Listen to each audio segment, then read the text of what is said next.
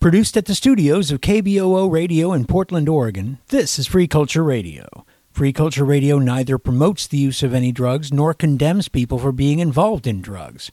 To the extent that drug use presents problems for individuals or society, those problems are made worse and more intractable when people who use drugs are treated as others and ignored, stigmatized, and even brutalized.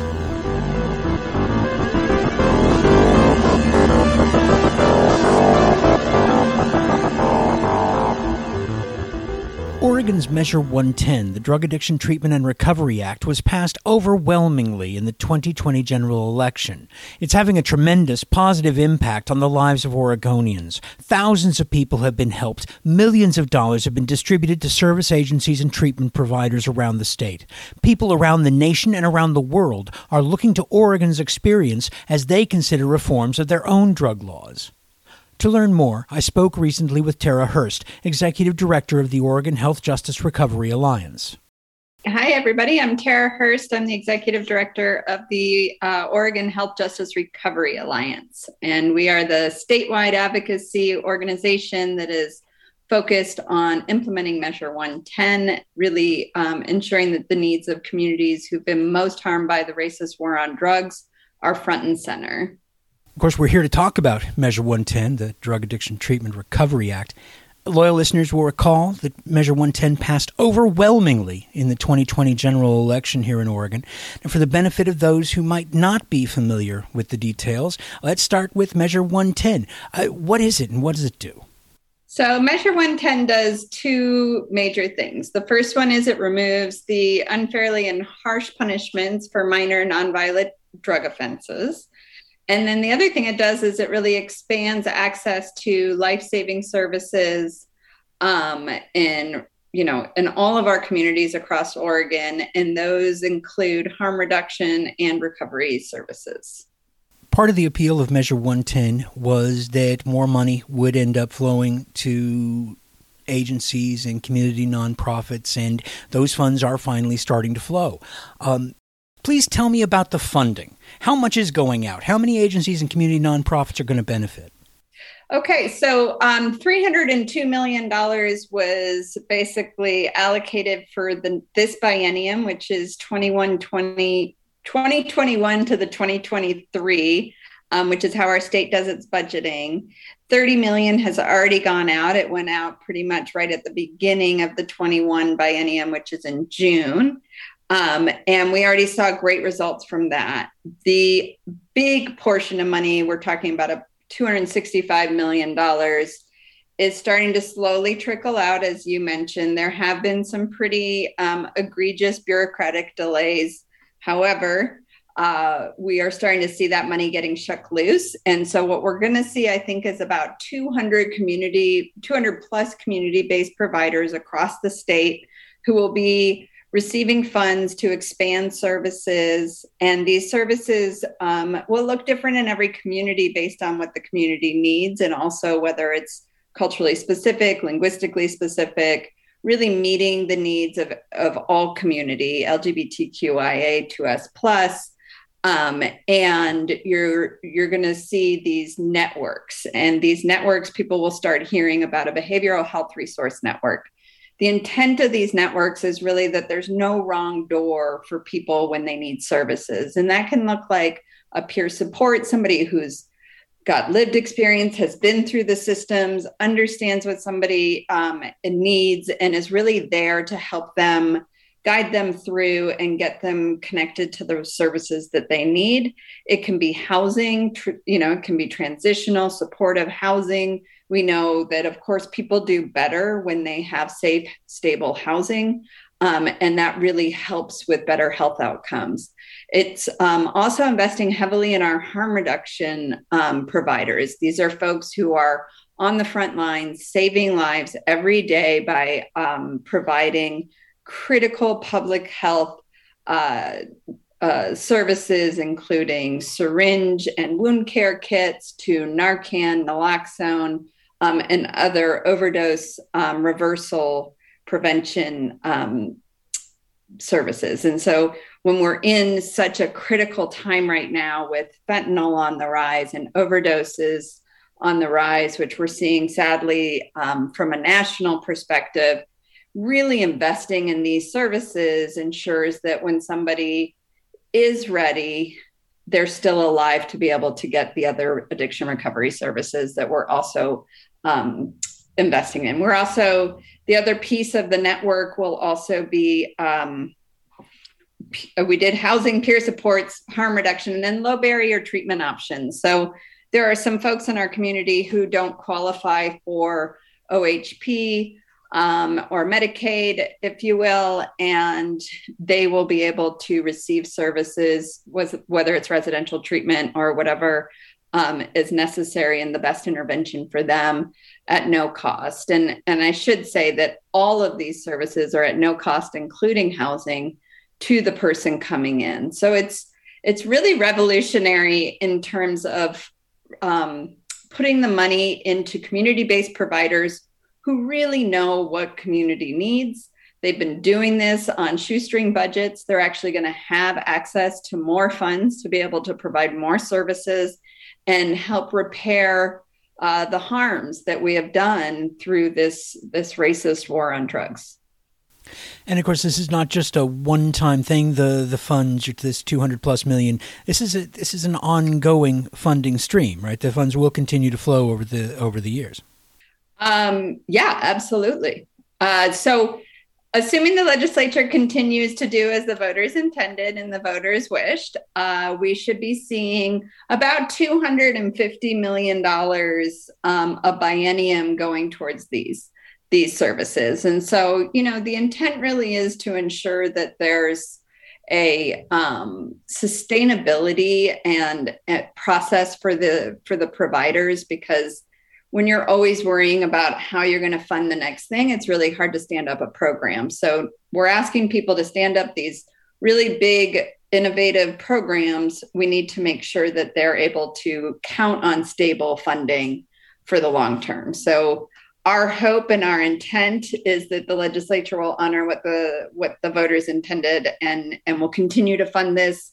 It is um, basically anything after $90 million in collected revenues from the marijuana tax revenue account will goes towards these services now. So it's really kind of a good cyclical way to reinvest in our community. In my opinion, one of the beautiful things about Measure 110 is it has really created a robust conversation about what services look like and there are some people who really narrowly define uh, treatment because it's all they know, right? So residential treatment is the thing we see in movies. It's the thing we see in TV shows. There's even some uh, reality shows about it, and so that's what we know, and so that's what we kind of ascribe to that word.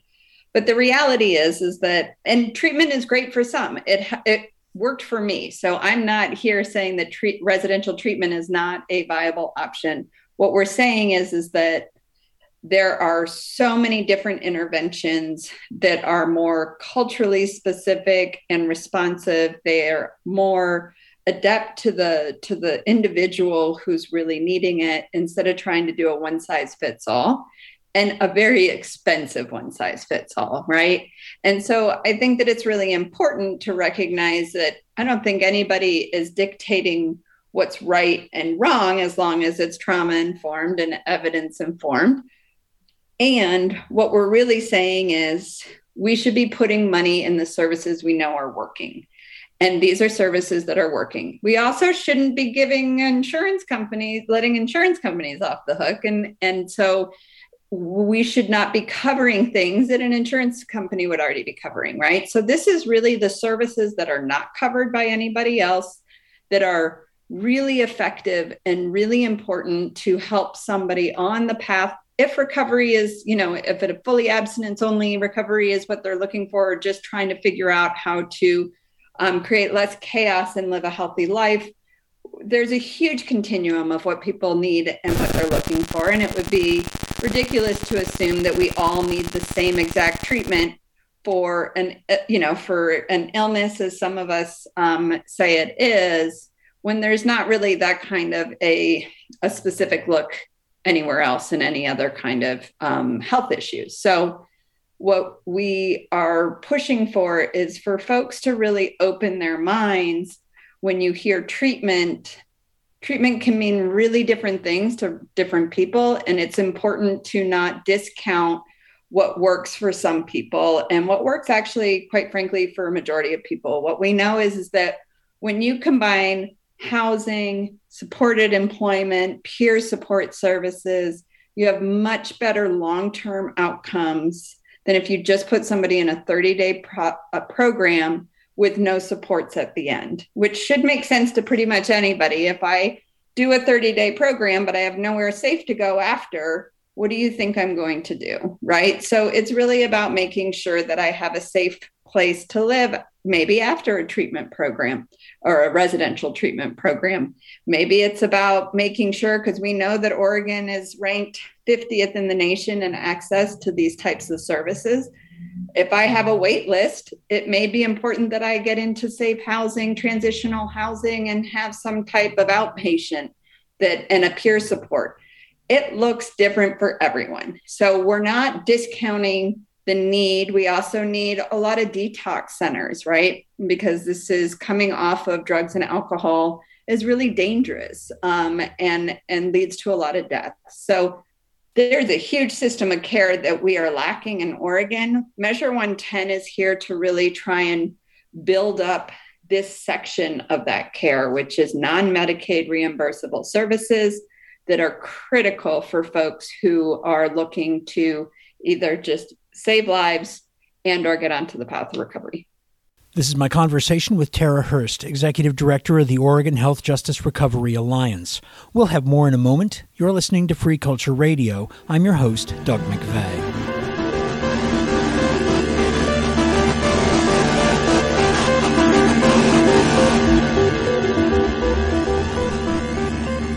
The Oregon State Senate's Interim Committee on Health Care held a hearing on June 2nd. One of the subjects they discussed was preventing opioid related overdoses.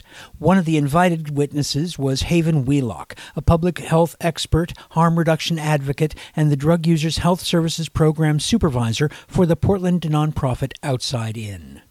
Chair Patterson, members of the committee, I, for the record, I am Haven Wheelock. Um, I run the Drug Users Health Services program at Outside In in Portland. It's really hard to follow such brilliant and passionate people. I'm just going to call that out. So, thank you to our fellow panelists for setting this up and making my job easy so I don't have to talk about the numbers and the t- statistics. Um, I've been working with people who inject primarily heroin and methamphetamines, more recently, fentanyl, um, for 16 years here in Oregon, for 20 years um, I've identified as a harm reductionist and provided direct service to people using substances for 20 years. And it's an honor to be here to talk about this, even though it's really hard. And I'm going to warn y'all right now, I'm probably going to cry at some point. So bear with me. Um, I'm not going to spend any time really talking about the fact that, like, all the numbers and stuff, people have already done that better than me. But I do want to call out that this is not just Oregon, this is a national crisis. 107,000 people died last year of drug overdoses in the United States. So, what that means in this hour that we're spending together here today, 12 people are going to die. Just, I like just holding, like, and those are families, those are lives, those are people who were cared for. And I just want to hold that because it is really, it's a lot. Um, and I wouldn't be a good harm reductionist if I didn't call out that knowing we are 50th in the nation for access to treatment and at the top for access to or for addiction if we aren't able and willing to scale up support and fund harm reduction services essentially we are saying that it is okay for people to die until we change our systems and I don't believe anyone in this room and most people in this state would say they are okay with that. Um, when I started working in harm reduction, I knew I was getting into a hard job. There is a lot of stigma around drugs. The crisis is hard. I got into this work in 2002 because I really, as a naive 18 year old, thought that I was going to end HIV. We didn't do that. And actually, when we look at our state, HIV rates are going up in our state because of our addiction crisis. We've got a hepatitis C epidemic in our state that has never been fully addressed by our state. 70% of people who inject drugs are infected with hepatitis C. And Oregon has one of the highest death rates associated with hepatitis C infection. And now we're in an overdose crisis. And this crisis, as we all know, is not new. I remember in 2013 crying to a committee similar to this one because at that time naloxone someone like me who doesn't have a medical license was not allowed to have carry or use naloxone right it felt like a crisis then it is worse now i've never seen anything like what we're experiencing currently in our system like i knew this work was going to be hard. I knew it was going to be heartbreaking. And it is far worse now than it has ever been. Yesterday yesterday i spent two hours with a woman who found her partner dead in their tent that afternoon. And she came to me knowing i was someone that would sit with her without judgment and be with her and grieve with her. And over the course of that two hours at one point she showed interest in detox i called around we couldn't get her in anywhere she sat with being suicidal, wanting to end her own life in the grief of losing her partner. And it was awful. And I have to say, it was also awful for me because I knew her partner. He was someone I have worked with for years. He is someone I have laughed with, someone I have cried with, someone I have like genuinely enjoyed and am and I'm genuinely going to miss, right? He is someone that I am going to miss seeing on the regular basis. And this these conversations aren't new. They've always happened. It's but before before fentanyl really started entering our drug supply, they would happen once a month, every couple months. And now I am doing this every week there are some weeks that I have called and confirmed death to the medical examiner's office five times in one week. Hmm. And it hurts. And I am tired. And my staff is tired. And everyone I know who is doing this work and in this fight, we're heartbroken, we're grieving, and we're tired and I genuinely, genuinely like try and believe. I like to believe I am a hopeful person. I am a positive person. And I have to tell y'all right now, I'm terrified of what's coming. This is not, this is just the beginning of what is going to happen. When we look at what has happened in Philly, in Baltimore, in New York City, where fentanyl has been in the drug supply for much longer than it has been here, we see their overdose rates just continue to climb, right? And our drug supply is changing faster today than I have ever seen anything change, right? I've done this 20 years. I've never seen our drug supply change so fast. New drugs are coming onto the market and new analogs of different fentanyls and different benzos and different like iterations of things are coming on so fast that we don't know what they are and don't know how to give safe messaging to people to keep them safe. And to be honest, it keeps me up at night thinking about what happens when the new iteration of these really dangerous, illicitly manufactured drugs no longer responds to naloxone. And we're starting to see that with some of the analogs coming out of Canada when we're starting to see these things happening like on the East Coast, we're seeing the like these incredibly powerful tranquilizers being mixed with fentanyl, xylazine being an example of. And we're not necessarily one, we're not monitoring for it yet. So we don't, it could be here and we just don't know. But also like there is going to come a day when naloxone is not going to be the effective tool it is today. And that day keeps me up at night. That thought keeps me up at night. And I don't want to end this with this fear that I hold with, right? Because I actually am really proud of our state for the investments that over the last few years have really been put into our system while we haven't spent the money and scaled it up yet. Like we do have a lot of commitment and a lot of funding coming into our systems to really make some difference but there are barriers to making that work right?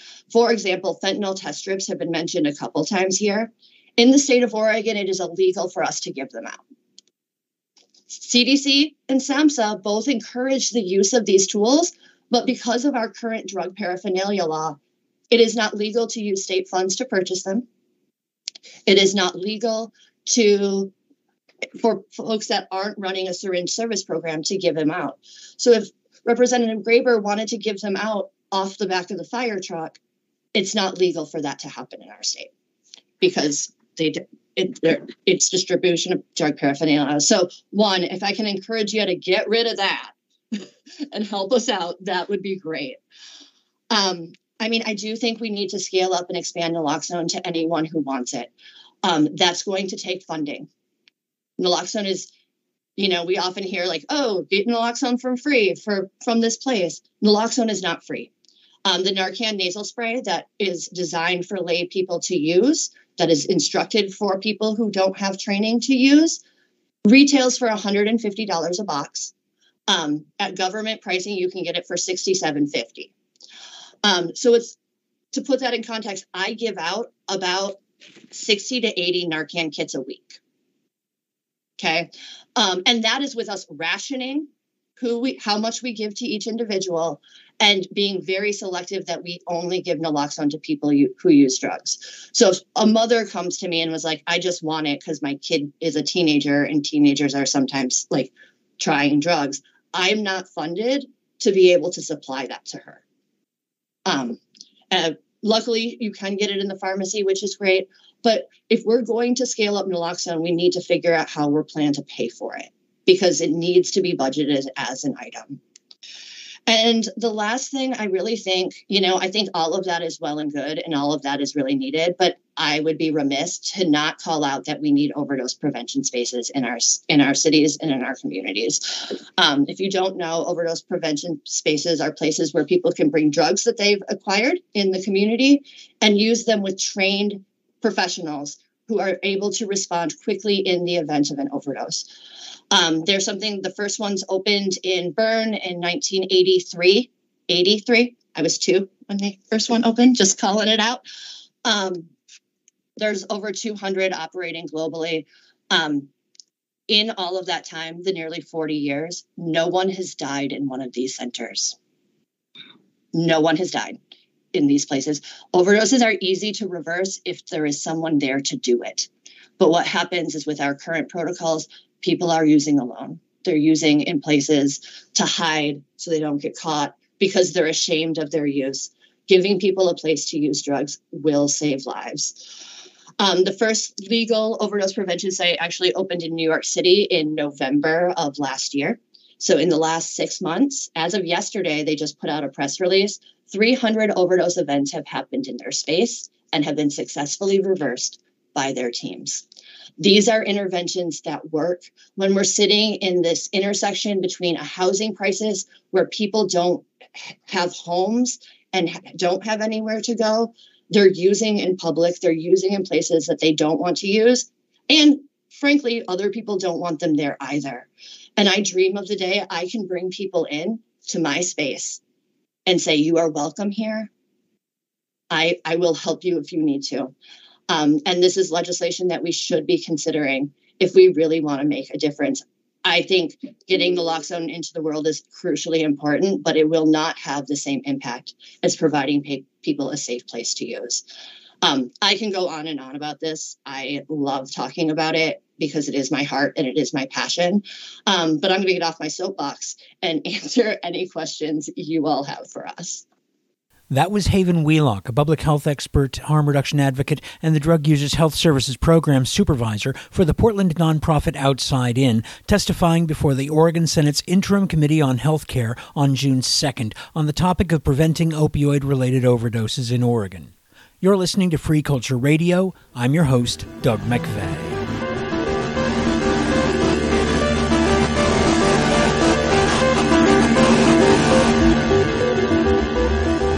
Welcome back. Now, any closing thoughts for the listeners? And again, folks, we've been speaking with Tera Hurst, Executive Director of the Health Justice Recovery Alliance.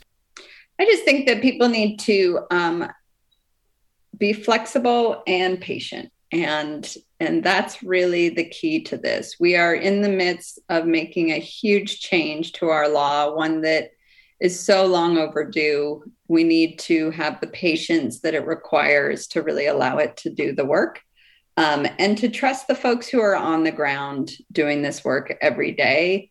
Um, that they really do know what services their community needs. They understand what their business needs to um, be successful. And success in this case means serving folks and meeting them where they um, where they are at. So recognize that all of these things take time and and we're really excited. We have a lot of hope that this is something that will be really life cha- it's already been life changing for a lot of our oregonians and and it will continue to be.